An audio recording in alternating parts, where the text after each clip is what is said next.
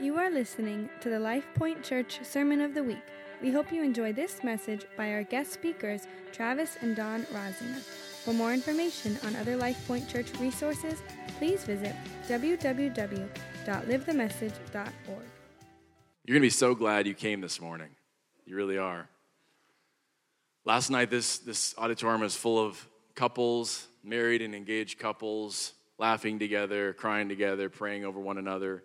And it was just an amazing atmosphere as we as a church unapologetically champion healthy marriage and healthy family. I want to give a shout out to Joshua and Aaron Thompson for making last night happen. I asked them a year ago to run with it, and they just took it far beyond what we did last year. It was just amazing. So thank you. Thank you, thank you both. We as a church, we are going to unapologetically champion healthy marriage, and this is why. I realize not everyone is married. Not everyone is called to be married. Some are called to singleness, some are divorced, some are widowed. But still, every single person can champion healthy marriage for two reasons. One is one of the primary pictures we have of God's redemptive story is the picture of marriage and Jesus pursuing his bride. So, anytime you champion healthy marriage, you are coming into a more intimate knowledge of the gospel. And so, it does something for your heart, for your soul, for your mind to get connected with the Word of God and God's redemptive story. But second, secondly, we can get really, I mean, any of us, we can get really hung up on politics or entertainment, thinking they are the most influential uh, forces in this world. But really, the home and the family trumps them all as the most influential forces in this world. And so, if we, if we get that right as a church, we've got a lot going for us. And so, as a church, we're going to unapologetically champion healthy, healthy family, healthy marriage, raising up a generation of kids that love Jesus. And uh, we're going to do something great for the kingdom of God. Amen. So, seven years ago, I met this amazing couple, Travis and Dawn Rossinger. Um, they were the parents of one of our students here as I pastored the Chi Alpha here at Iowa State. And um, we hung out one night and they said, you know, if you ever, if you ever, they're, they're pastors and amazing leaders. And they said, if you ever need anything, give, give us a call. So it wasn't too long and, and I was in crisis. And, and so I gave Pastor Travis a call and just began to talk through things as I was trying to figure out ministry in life. And he just over time really became a mentor and a leader and a strong voice in my life. And so I'm forever grateful for the friendship and mentorship that he and Dawn have both provided for me and my wife. And now, now as their son has moved on from the college campus, we've just stayed connected and we've so valued their leadership. And so, as, as a church, would you welcome Travis and Dawn Rossinger this morning?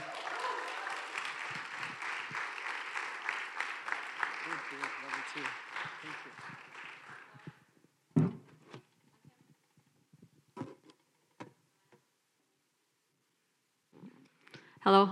Oh, I can't believe it's been seven years. Where did that time go? I was like, oh, yeah, four years ago. But then I guess our kids do grow up. And um, how exciting. We are so excited to be here today. Thanks for coming in. I know it's a snowy uh, day, lots of, definitely lots of snow, but thanks for trekking in. Um, we're excited to share with you today but before we get started, I just wanted to share a little bit about who we are. So this is I'm Dawn Rosinger, and this is my husband Travis. It's kind of fun to introduce my actual husband, but uh, we are from Minneapolis, Minnesota. We've been married for 26 years. We have two kids, um, Alex and Samantha, and they're both married. And if you look at the picture, you'll probably notice, you probably recognize Katie. Oh, I think Katie Sua and Alex, they were here, part of your church for uh, four years. So um, we are, have been in ministry for 23 years, and we're currently serving in at Evangel Church in Bismarck, North Dakota. Travis is the executive pastor of operations, and I work with Evangel Women. I'm also the HR manager. But man, I just want to first and foremost say you guys have the most amazing pastors here. Like we have been in ministry for quite a long time. We know a lot of pastors, been through a lot of churches. We've traveled a lot the last five, six years in different churches. And you guys have something really amazing happening here. Um, you walk in, and it's a very healthy church. We felt we just feel love. We feel God's presence in here, and I know. Um, obviously, we credit God for that, but you do have amazing leaders who are modeling everything that they would like to see in a church. So, hopefully, you guys appreciate them and love on them because honestly, they're amazing. So, think of just what and if we're just pouring into our kids' lives and being um, awesome examples of just what what it means to be a Christ follower. But before we start, we're going to go ahead and pray. If you guys want to pray with me, Lord God, we come to you right now, Lord God, and our hands are open wide. God, we're expecting to receive something from you right now. God, we pray that you would deposit something into each and every one of our hearts. Yes, some of us are married, some of us are single, some of us are widowed or divorced. But God, you have something for every single one of us in here today. God, we come with expectancy. Lord Jesus, again, with our hands open, God, we pray that you fill them up. God, we pray that your presence would be here evident today. Lord God, and that we would leave, God, being touched by you, God. We're going to be opening your word, and what greater uh, life giving thing that we can do is open up your word and, God, see the words that you want to pour into our lives. God, we thank you for our time here, and it's in your name, Jesus, we pray. Amen. So I heard about this couple. They were driving down the road one day and they came upon a sign that read Nacogdoches 40 miles ahead. They began to argue about how to correctly pronounce the word Nacogdoches. The husband, he got so upset, so angry at his wife that he said, I'm going to stop when we get to the next town and I'm going to prove to you that I am right. So it got really awkward. They didn't talk for the next 35 to 40 minutes. So when they arrived in town, he pulled into the first fast food restaurant he could find. They both quickly marched up to the counter. He said to the young lady working behind it, My wife and I, we have been arguing for the past 35 minutes. Can you please slowly, very carefully tell us the name of this place? Her eyes got really big. She leaned over the counter and she said, Burger King.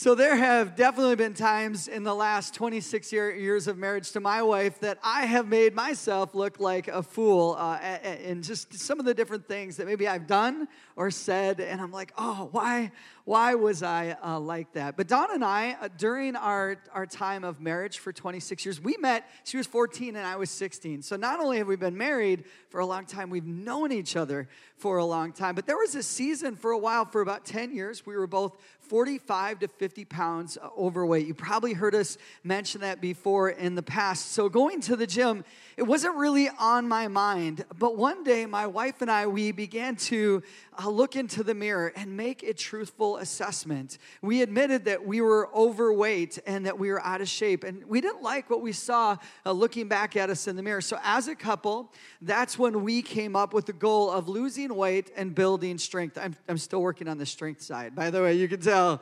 I'll get, get back to the gym. But those of you who have lost sizable weight, I mean, it's difficult. It's hard. It's not easy. Those of you that are skinny, you know what? Get out of here. We don't want to talk to you. Drive us crazy, right? But for over 10 years, we were, we were like 45, 50 pounds heavier uh, than we are now. And so we very quickly established daily caloric goals and cardio goals that were all tied to the one goal, and that was losing the weight, the very specific weight. The goal gave us a mental picture of what to work towards. Again, it wasn't easy. So, what happened? Day after day, we started to make choices that pointed to our goals or our main goal. And isn't it interesting how there's so much that we can accomplish when we just make little intentional choices daily and pretty soon they build up and and they we reap a huge harvest. So we started to eat a whole lot less. I went crazy. I'm a bowl of ice cream, heaping bowl of ice cream guy every single night. And so now I had a bowl of heaping bowl of broccoli every night. It was awful. But that broccoli was what low in calories or no calories, no fat, and it made me feel full. And so we were just went like crazy doing the best that we could to be in the gym, but to eat a lot less. We also started to run together, and we went crazy for a little while because we couldn't imagine running without a ball or a bat or a basketball. But we just started running and we watched, we counted mile markers literally. And finally, we, you know, we could only run one mile, but finally we got up to four miles a day and we kept running. And together as a couple, we both started to lose weight. Our mobility increased, of course, and our desire to want to lose more weight increased. It took about one year, but we eventually reached our ideal weight. And we have since kept it off for over 15 uh, years. So, as you would imagine, having that goal, of course, made all the difference. So, why do we exist? Why do we exist in our marriages and our relationships? Why does your marriage exist? Is it really there just to survive? You know, just to go to work, come home, take the kids to their sports game, eat supper, do the dishes, watch TV, and go to bed, just so that you can wake up, go to work, come home, take the kids to their sports game, eat supper, watch TV, and go to bed. Is that what life is all about? Is there a higher calling for your marriage or for your life than that? Is there a greater goal for your marriage and your life than just to make it through another day? This is what our culture says about marriage. It says, I want happiness, I want a spouse, a three car garage, an exploding 401k, a career that accelerates quickly up the corporate ladder, a, a retirement fund that's fully funded, focused on my hobbies and my friends. Marriage in our culture is a relationship based primarily on the needs of one person me. Here is a contract. If I marry you, what can you give me so that I will be happy? And if I'm not happy, I will look elsewhere and find that happiness. Well, maybe that's not you today. Maybe you're feeling great about your marriage right now because all of the good things that people are saying about you guys as a couple. Wow, they're established and they're financially solid. Physically, they look amazing. Their kids are the best athletes in the school. Wow, look at them. That couple, they have everything they could ever want. Maybe your marriage is the envy of many people right now. But is that what really matters? Does our success, our financial status, and looks determine our value in God's kingdom? Is God really that shallow? Absolutely not. That is why Jesus said in Matthew 16 26, And what do you benefit if you gain the whole world but lose your own soul? Is anything worth more than your soul? The answer to Jesus' question is obvious it's no. Nothing is worth giving up the human soul a conflicted view of marriage and of the reason for living life, of course, has existed for thousands of, of years. And so we want to do something this morning. Maybe you've done this before, maybe you haven't, but we want to introduce you to two different couples, two really fascinating but important couples that we find in the Bible. Uh, two different couples with two different goals. One wanted the world. One wanted a life filled with pleasure and making sure that everything for them was where it needed to be. But the other had an eternal goal, a goal that had touched the heart of God. But let me give you a backdrop or some context for our biblical text today. And it's this Jesus had just birthed the New Testament church. He had sent them to Jerusalem. They had prayed in the upper room. The Holy Spirit had been poured out, and God was, gonna, was beginning to do some incredible things in the early church. It was young and vibrant, and it was growing. Why? Because people were getting healed constantly, and thousands were coming to know Jesus on a daily basis. Again, the church was exploding, but here's the cool thing the Bible says the church church had one heart and one mind. Isn't that awesome? One heart and one mind. They were so bought in, they were so all in that when they had extra things that they didn't really need, they would sell them and they would bring them to the apostles. They lay them at their feet and they would share the extra that they had. So, literally, there was no government welfare system. The church took care of the people in need in the church. What a powerful, incredible concept. So it was strong, it was growing, everything was, was going really well. And in the midst of this loving, powerful environment was a married couple. Their names, let me introduce them to you Ananias and Sapphira. Ananias and Sapphira, maybe you remember them. I remember first reading about them in, in my Bible that my parents got me when I was a teenager. And when I read about Ananias and Sapphira, it like freaked me out. I'm like, I don't know if I want to be a Christian. Like this is intense. This is this is like super crazy. But let, let me kind of uh, read it to you. Acts chapter 5 verse 1. We'll read it together. Now a man named Ananias, together with his wife Sapphira, also sold a piece of property. With the, his wife's full knowledge, he kept back part of the money for himself, but brought the rest and put it at the apostles' feet. So Ananias and Sapphira had some extra means. They had this property and they made a decision that they were going to be generous, but for whatever reason, they still really clung and hang, uh, were hanging on to this idea of making sure that their own personal welfare was, was, was rock solid, of putting themselves first. And so there were some things that, that they were doing, and that is uh, that they pretended to be spiritual, but they really didn't care, not like the rest of the church did, about uh, the body of Christ, the church that Jesus died to save. They were more concerned about building their own financial kingdom. And just like it says, with his wife's full knowledge, in other words, they had this plan hey, we're going to sell our, our property, we're going to bring the excess money to the church, but we're going to keep some of it to ourselves. They were concerned about their own needs. They were living a fa- fake lives of dishonesty. In other words, they lied to the Holy Spirit. So, Barnabas, you guys ever heard of Bar? You remember Barnabas, one of the coolest guys in the Bible in Acts chapter 4. Uh, he's literally just walked into the, into the church. Peter and the apostles are there. He's sold something. He walks in, and one of the most powerful leaders in the New Testament church, one of the most generous, encouraging people on the planet, lays what he has sold, all of it down, and walks out the door. The door is still swinging when immediately in Acts chapter 5, verse 1, a guy by the name of Ananias, somebody with a very different heart and a different plan for his life and marriage, he walks in the door. And just like everybody else, he's, he's kind of sending that message, whether it's verbal or it's, it's just with his actions. He's like, hey, here's the money, Peter. Here's what we got from selling the property. And what happened? You know the story in Acts chapter uh, 5, verse 5. It says, when, uh, or Peter called him on the carpet, he said, Is this what you got? And he said, Yes. And it says, when Ananias heard this, he fell down and died. And what did he hear? Peter said, You have not just lied to human beings, but you have lied to God. And he immediately died. I remember reading that as a teenager, and I thought to myself, wow, that's crazy.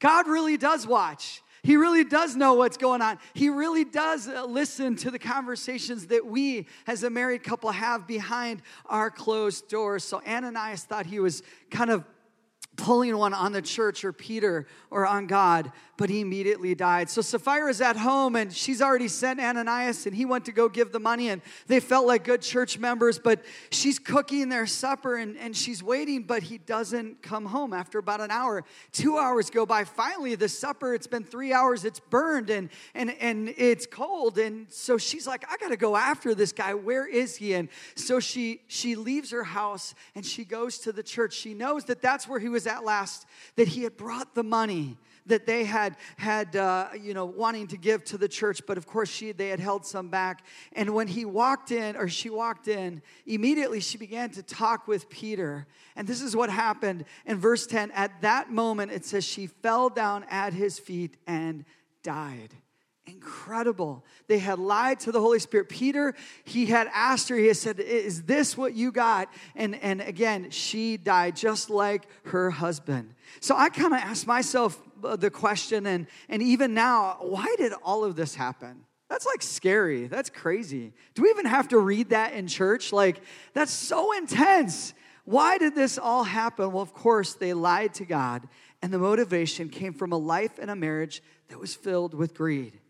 Our vision is limited, but God sees through the heart to, uh, of, of everything, to every person, and their motivation for living. Ananias and Sapphira went to sell their property, but only gave some of it to the church, lied, and actually kept some back. That's one couple that we want to talk about today, but we also want to introduce you to another couple. But I want to remind you that the church was strong, it was robust, it was growing, miracles were happening daily, thousands were coming to know Jesus. The church was of one mind and one heart, and people were selling what they had, giving the extra, and, and taking care of those that were in need. So, in the midst of, of this same loving, powerful environment. It was a very different married couple than Ananias and Sapphira. Their names, of course, were Priscilla and Aquila. These guys are my heroes. Priscilla and Aquila, if, if we could just be someday a fraction of what this couple was like, who are Priscilla and Aquila? Well, there were people who loved Jesus with all of their hearts. It doesn't matter if you're here today and you're unmarried, single, or you're a widow. These are people that you can look up to as a, hero. They are heroes of our faith. Well, let me tell you a little bit about them. They were Jews from Italy, but they were very connected to the heart of Jesus, to the church, but also to Paul the apostle. And here's how we know because as a married couple, they loved God and they were the perfect team in devoting themselves to the service of the Lord and the church. Paul said this about them in Romans 16, verse 3. Here's what he said about Priscilla and Aquila. He said, Greet Priscilla and Aquila, my co workers in Christ Jesus. We'll just stop right there. What's it like to have Paul the Apostle not only claim you, but go, these guys, man, we work together. These are my, this is my team right here. Please greet them. But it doesn't stop. He goes on and he said, uh, They risked their lives for me. Not only I, but all of the churches of the Gentiles are grateful to them. Wow. Isn't that cool? Like that's written down in God's word. That is Priscilla and Aquila's resume. That is what Paul the apostle, he's like, not only do they work with me, this couple, this married couple are so plugged into Jesus, so plugged in to the mission that our Father has given to, to them for their lives that they risked their lives for me. And man, there are a whole bunch of churches that are grateful to them. Wouldn't that be awesome to have somebody say that about you? Or, or to, to know that you have contributed in that way. It gives us a glimpse into who they really were. But let me tell you a little bit more about Priscilla and Aquila. They had a church that met in their home as they served others. 1 Corinthians 16 19, it says, uh, it says, Priscilla and Aquila greet you warmly in the Lord, and so does the church that meets in their homes. Isn't that fascinating? They wouldn't make it in the American culture, would they? So countercultural. Why? Because we work really hard. We, we go to ISU, we get the degree. And this is not a knock at you guys, okay? Because I went to college too, so I'm not about to rip on you. But, but it's in all of us, right? We go to college, we get the degree, we get married, we get that house, the three car garage, we get everything, and, and we get these crazy, gorgeous, beautiful walls. And we walk in there and we shut the garage door.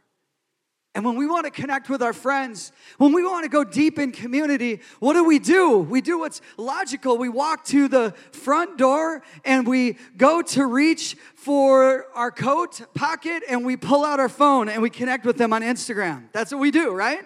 We, we pull it out and we're like, I'm going deep with my friends today in Jesus. I wonder what they're doing. And oh man, I feel so fulfilled. Did you, did you see what they did on Instagram? And, and that's what we do, but not Priscilla and Aquila. Come on, a house for them, that wasn't a place where, oh, hey, look at us, and we can go and be lonely and filled with anxiety and not connect, connect with the church on a daily, real level. That wasn't them. No, Priscilla and Aquila used their, they, they saw their house as a tool that's all it was. It was a tool to open up their home and to let the church, a church was meeting. And this couple, so I'm sorry if I'm preaching a little bit. I feel like the, I feel like I'm just getting excited about these guys. They're so inspiring to me. I want to be like people like this. But let me also let you know a little bit more about them. They humbly helped mentor other people. How? There was a guy by the name of Apollos. Apollos was one of the leaders or the teachers in the New Testament church, and uh, well, just a just a really cool guy. He showed up to the synagogue one day, and he began to just kind of unpack the gospel, and he was a little off just, I mean, good, great speaker, incredible, but he was a little off. And Priscilla and Aquila, I don't know how they did this because, again, in our world today, we don't, we, we do passive aggressive well, don't we? We don't do the, hey, Matthew 18, let's go talk to them. But they went up to Apollos, Apollos, his teacher was a little off, and they invited him over to their house, right? They opened the front door. They probably made him a meal and got to know him a little bit better. And then in love, they said, they showed him a better way. Isn't that cool? Uh, they, they explained to him the way of God more adequately. Man, they were mentoring people, even people of great caliber. They were on a mission to share the gospel of Jesus with those who were spiritually lost. And that's why they lived their lives, and that's why they lost their lives. They traveled with Paul often. Another quality of theirs In fact, it says that they sailed with Paul to Syria eh, because he, uh, Priscilla and Aquila were accompanying them. So they were constantly on mission trips. They were going to Trinidad. Is that where, is that where we're going, right? Trinidad? They were going there, but, but they, not only did they take mission trips, their, their life was a mission. They were intentional about missional living.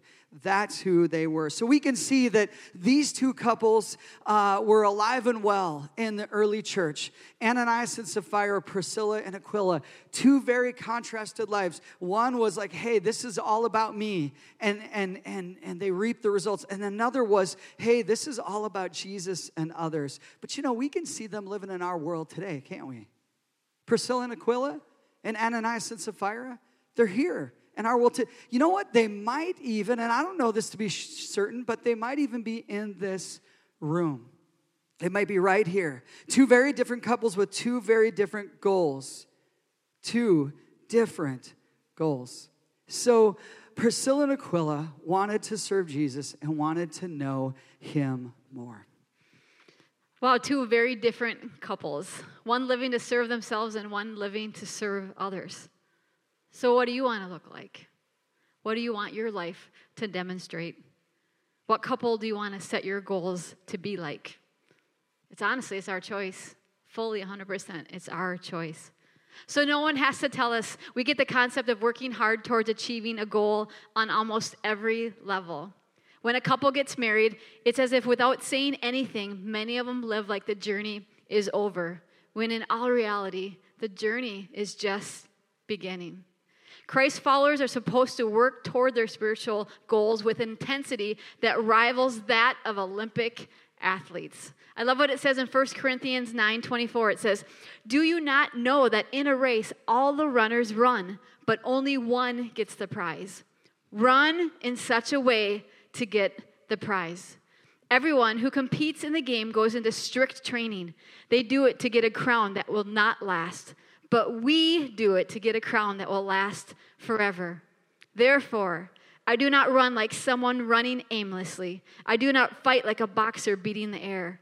No, I strike a blow to my body and make it my slave, so that I, after I have preached to others, I myself will not be disqualified for the prize. Man, isn't God's word powerful? Isn't that motivating? We don't run aimlessly. Christian couples have a much higher purpose for living than simply chasing the elusive American dream. They are called to run the race together to acquire the prize of helping people know and find Jesus. If your goal is a dream of happiness that the relationship of marriage is supposed to give you, then your dream will start to fade from the moment you say, I do. Sadly, when it comes to relationships, specifically marriage, we think the goal is our wedding day. Once we get married, though, we forget that the end of one smaller goal to find a spouse actually means the beginning of a much larger goal to change the world together. When couples who are Christians get married, they shouldn't be saying, Game over, I won, I got you, this is it.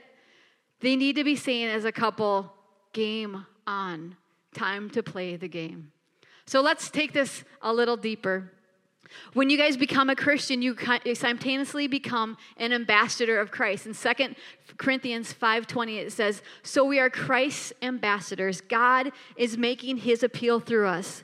We speak for Christ when we plead, come back to God." Sometimes I read that verse and I look at my life and I'm like, "Man, I'm not doing a really good job." And I get really convicted by reading this. Is God making his appeal through you? Are you allowing God to make his appeal through you? You represent him to this world. So when an ambassador of Christ gets married, no separation automatically becomes a ministry to those around them. There is no separation at all between marriage and ministry. Christians' marriages are positioned to communicate the love and the grace of Christ to those who are spiritually lost. Author Paul Tripp answers this question. He, the question is How can marriage and mission be one sphere of life? He goes on, and his response is It's a bad question because they are one sphere.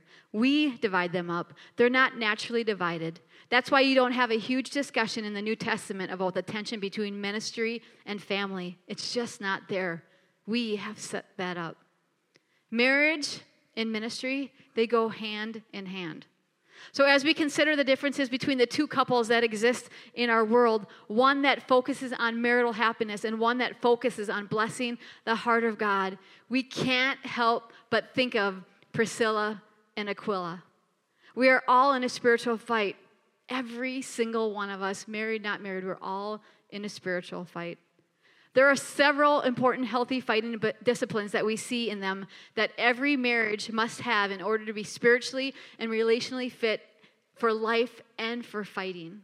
These are goals that were sanctioned by Jesus, and we can see working, working in Priscilla and Aquila's life.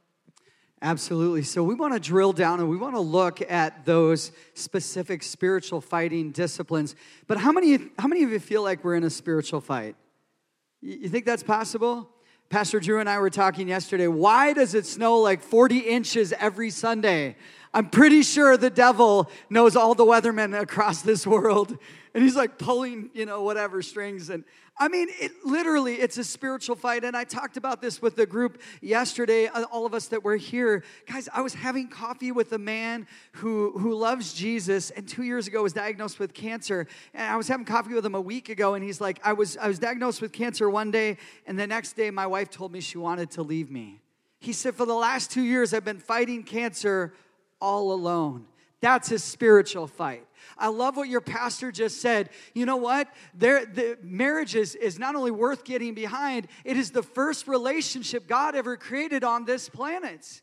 God said to, to Adam, It is not good for man to be alone. And so we are in a spiritual battle, and evil is fighting against every marriage. And we believe the marriages that we see, and, and ours at times has been this way, when we are constantly fighting or we see couples, their marriages are falling apart, it's usually because it's about me. I've made my marriage. You're not meeting my expectations. You're not, you're not making these things happen in my life. But when you see a couple like Pastor Drew and Tanya, who, a, a modern day Priscilla and Aquila, who say, you know what, and I'm not saying their marriage is perfect, but what I am saying is that when they take their lives and they say, we're going to make our lives about Jesus, we're going to make our lives about Life Point Church and about reaching people in Ames, Iowa for Jesus. You know what?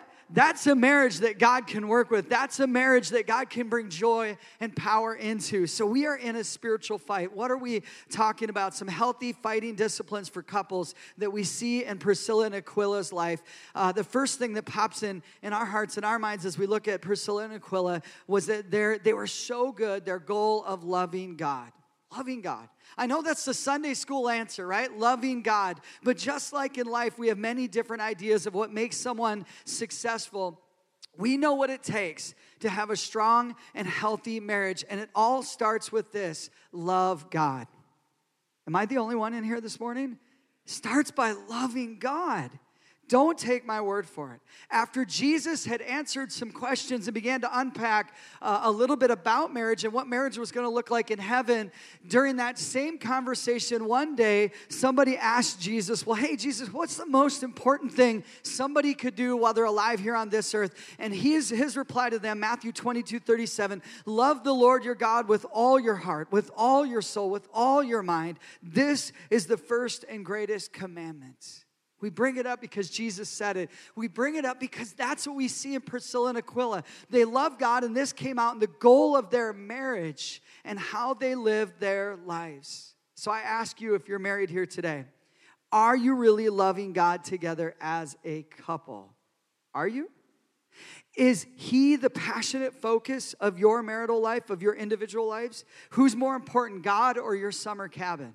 What do you spend more time thinking about? God and His love for this world or for socializing with your friends? When you wake up in the morning, do you first check your heart while talking to Jesus, or do you check the status of your 401k, or do you pull out your phone and see how many likes you got on Instagram? The real question is who or what consumes your mind and your time the most as a couple? Who is it? What is it? God knows. God was there behind closed doors with Ananias and Sapphira when the one thing, greed, that was consuming their hearts and their minds and putting themselves, God knows. So what is it? Once you answer that, that question honestly, then you'll know who you really love. And here's the good news if you're falling short, and I know often I, I I'm like Dawn, you know what? Some days I just wake up and I read the Bible and I'm like, Travis, you are screwed up, messed up, broken. Get yourself straight. And I look at God's word and it recalibrates my soul because I'm selfish. And sometimes I put myself first. But, but so often we're falling short. And some of you, you might be thinking, you know what, I'm falling short. And I want to I wanna encourage you, it's never too late. Mick Jagger, one of the one of the, the, the singers from the Rolling Stones, he once sang this song, the 70s rock band. He said, I can't, I can't get no satisfaction because I try and I try and I try. And in real life, he wasn't a hypocrite. He was trying and trying and trying to get satisfaction, and it just wasn't coming. And you know what? He was right. This world and the pursuit of the things that this world idolizes, it will leave you empty and disappointed every single time if you don't know Jesus here today. But something drew you to this beautiful, incredible place with all of these awesome people. You need to know that God loves you. God will never disappoint you. He will never leave you. He will always give you everything that you need in life that will truly satisfy. So it's not too late. Even better, God can redirect the direction of your marriage today and in a second. You know, there are couples that we have met. They were going a, a, certain direction, headed for divorce, living lives that were very consumed with, with themselves or the pursuit of everything the world was telling them was important. And suddenly God did a miracle, and their lives are now going a completely different direction. And they're impacting many for Jesus. I, I, I love what somebody said yesterday I said, God is, God is making testimonies happen right now. Another important, healthy fighting discipline that we see in Priscilla and Aquila was their goal of embracing humility. Embracing humility. This is, this is something that we don't lift up enough, is it? Humility. People that have humility, we need to model our lives after them. Jesus was that. But there are other people that we see. Remember, their humility allowed them to mentor one of the greatest teachers of their time. But so often in marriage, common phrases like, that's not fair, I deserve better, she should be treating me or serving me in a different way. Those are often messages that are heard in marriages that are in big trouble. Here's the reality you can't grow your marriage if all you do is cling to your pride. You won't grow in your faith until you kill your pride. In the Old Testament, it says, Thou shalt not kill. Yet Jesus, of each one, huge fan, and definitely for the killing of demanding, self focused side of each one of us, of killing our own pride. Even more important, God can't use prideful people. When Travis is prideful, it's going to be hard for God to use me. Prideful people are not used by God often because they usually have no time for Him and see His goal of saving this world as unimportant to their goal of growing a personal kingdom of pleasure and me focus. So many marriages get me focused. So many lives of, of individuals in marriages and individuals who aren't married, who are, who are unmarried or widows or single, their lives become me focused. And God has a hard time being able to use people like that. Jesus went to his disciples one day and he said, Guys, it's I'm not I'm not gonna be the, the king of Rome. I'm not gonna take over the throne from Herod here in Israel. Guys, I, your leader, I'm going to die. They're going to nail me to a cross in a little bit and I'm gonna die like a criminal on a cross. Jesus told them that. Dash their hopes, dash their dreams. And then he looked at them and he said these words in Luke 9 23. He said to them all, Whoever wants to be my disciple must deny themselves, take up their cross daily, and follow me. For whoever wants to save their life will lose it, but whoever loses their life for me will save it. Jesus was saying, You know what? I am going to the cross. I am going to die. And the path to follow me is death. one of the biggest keys to uh, being able to follow Jesus is humility. We see that in Priscilla and Aquila. They're humble. They put uh, the call of God on their life, that missional uh, call that God had placed on their marriage, they put it first. And humility was there. One thing that I've always seen coupled with humility is gratitude. You ever met people that are really humble? They're usually very grateful. Or very grateful people are usually very humble. They go hand in hand. They're twins, they're character twins. And that's what Priscilla and Aquila had. So Travis talked about two um, healthy fighting disciplines. He talked about loving God and embracing humility to serve others. They were great at hospitality. I love hospitality. I love having people over in our home. Priscilla and Aquila, they had a church meeting right in their home. Serving others is a, can be a hard marital goal. This is where your marriage, though, can really gain traction both internally and externally. I know there's some people in here that are incredible at hospitality. Absolutely. Connie is one of them, right? Connie is like incredible at hospitality. And Paige's mom, I believe, is it Teresa? So my son, when he was living here, he went to your guys' house and he called me, like, Mom, you would not believe Paige's awesome. mom. She's amazing. She's the best at hospitality. I come back. Yes, and so she he bragged on you so much to us, and we were so proud, but then we were also so thankful that you were taking care of our son. But thank you. You have a gift of hospitality. And Connie, you guys have a gift of hospitality. The disciples were arguing one day about who would be the most important in heaven. And in Matthew 20, verse 26, 26, it says, Whoever wants to become great among you must be your servant, and whoever wants to be first must be your slave. Just as the Son of Man did not come to be served, but to serve, and to give his life as a ransom for many. Just a few verses later, a chapter or two later, Jesus went on to say about the, these two greatest commandments in Matthew 22 39. He said, And the second is like it, the first love your neighbor as yourself. All of the law and the prophets hang on these two commandments. So, how can the second commandment of loving your neighbor be like the first commandment of loving God with all of your heart? When a couple loves their neighbor as themselves, it starts to give proof of the love that they have for God. Loving your neighbor means serving your neighbor. Let me warn you though, loving your neighbor, having that as a marital goal, it might not make you richer and it actually could cost you something. It might not make you less busy, will actually probably make you more busy. But it's worth it. It's worth knowing your neighbors. Travis and I take this very seriously when it comes just physically to our physical neighbors. When we lived in the Minneapolis for three or four years in a row, we hosted our annual block party. So the day before, we would clean out our garage and we would set up tables and we would buy all the food. It wasn't just like we bought like pork and like we cooked all this food. We cleaned up everything, but annual the it was always on a Tuesday night. Um, so we would go to work, we'd come home, we'd quickly open up the garage, we'd put everything out, and literally we had over 50 people come every year to the black to the block party, and it was so cool that they showed up and we were just able to love on them. We got to hear their stories, but we got to serve physically serve our neighbors. They didn't know that we were pastors. They had no clue. They knew we were Christians, but it was about the second year then they finally asked us what we did for a living. Um, and they're like, Where's your church? But um, it was really cool. But they didn't know that. We were just trying to love and serve them.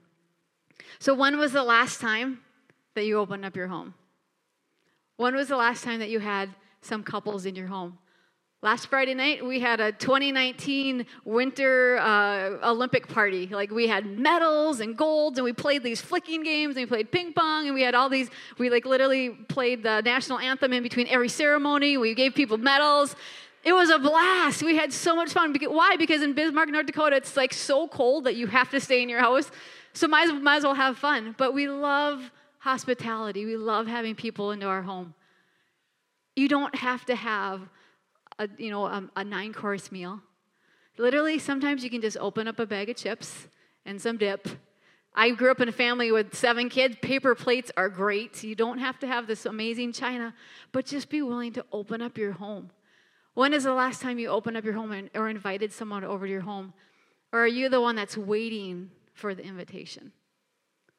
And again, it doesn't even have to be a home. We lived in an apartment for the first year in Bismarck, and we had people over. It can be anywhere. Hospitality does something. Not only does it help create a great environment, but honestly, we need to be connected as Christians. We need to be connected with the community because uh, friendships are life giving. And if you want to die quickly, isolate yourself and don't have any friends.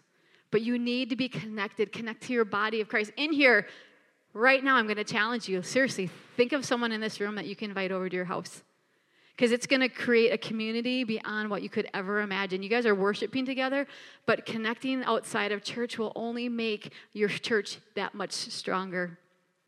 So many times, the focus on our marriages today seem to be solely sometimes on squeezing the most amount of happiness out of our marriage and our marriage partner. People think I'm going to get married and my future husband is going to make me happy. I want to let you on a secret though. Your marriage will not always make you happy. Why? Because your husband will drive you crazy.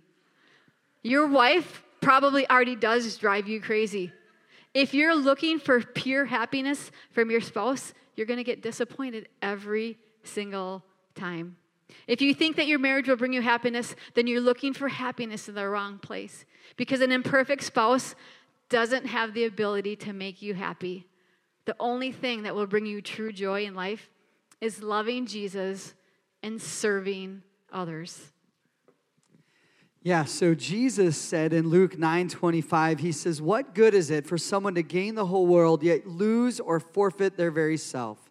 What good is it to gain all of those things? And that's one thing that comes up over and over again excuse me, is, is the, the pursuit of, okay, we've got to look like, okay, so I, I'm in the presence of Myers and wish I had more hair and hair that looked that good.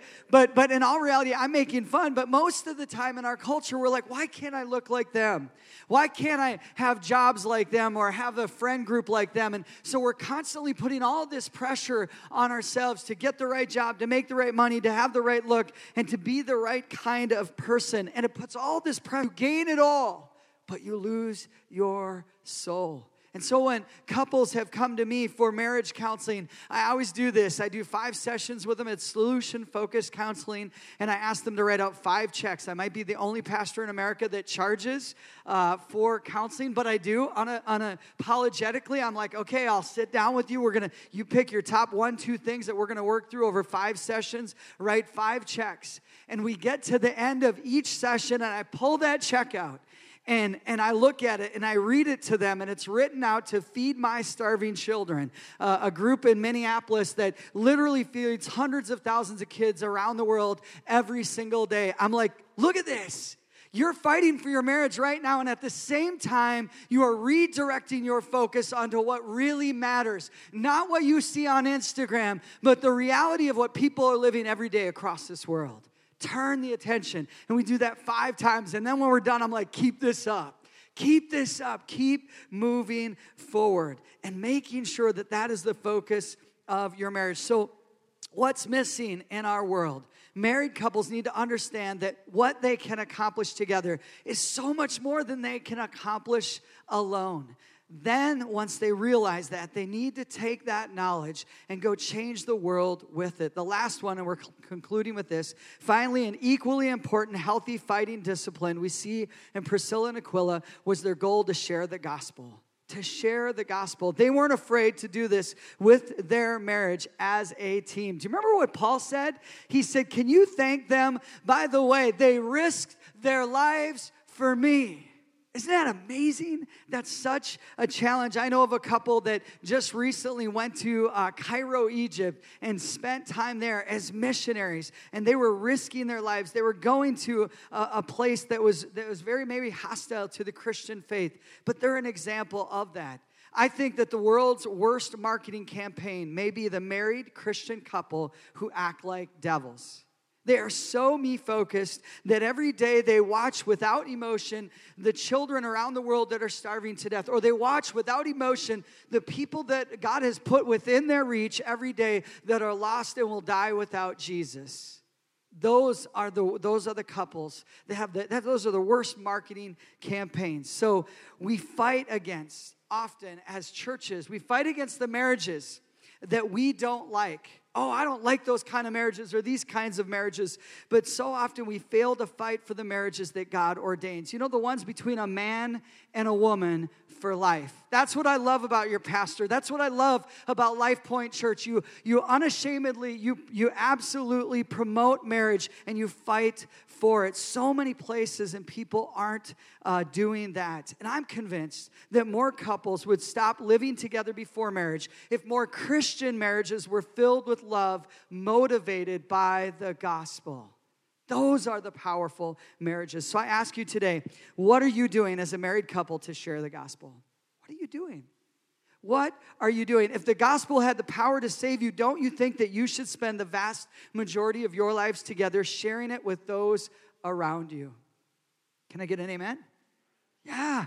I have a friend, him and his wife, they, they kind of adopted an, a lesbian couple and they started having them they opened their home they started having them over uh, for, for supper and they got to know them really well. And over time for whatever reason that couple got into a fight and, and they, the one left the other divorced her and all of a sudden through that crisis that divorce they were able to lead the remaining lady to jesus. She ended up giving her heart to the lord moved to minneapolis got married and now has kids. And god has used that couple. Isn't that incredible like to, to be able to lead her to Jesus and to make a difference. But part of it is opening your mouth and encouraging others. It's not rocket scientist. If you're married and you love fishing, invite another couple with you to go fishing and talk about Jesus. If you love movies, find a family friendly movie and, and bring another couple with you. Watch the movie, go out to eat afterwards, and talk about Jesus. Living a life uh, that's full doesn't have to be hindered by sharing the gospel.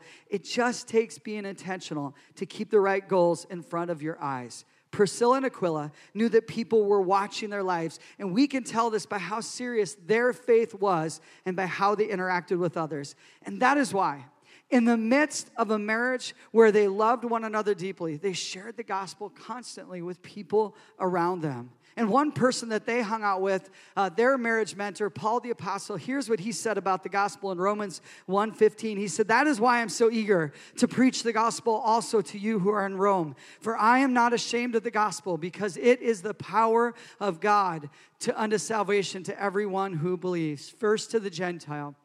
Then i mean to the jew then to the gentile for in the gospel the righteousness of god is revealed a righteousness that is by faith from first to last, just as it is written, the righteous will live by faith.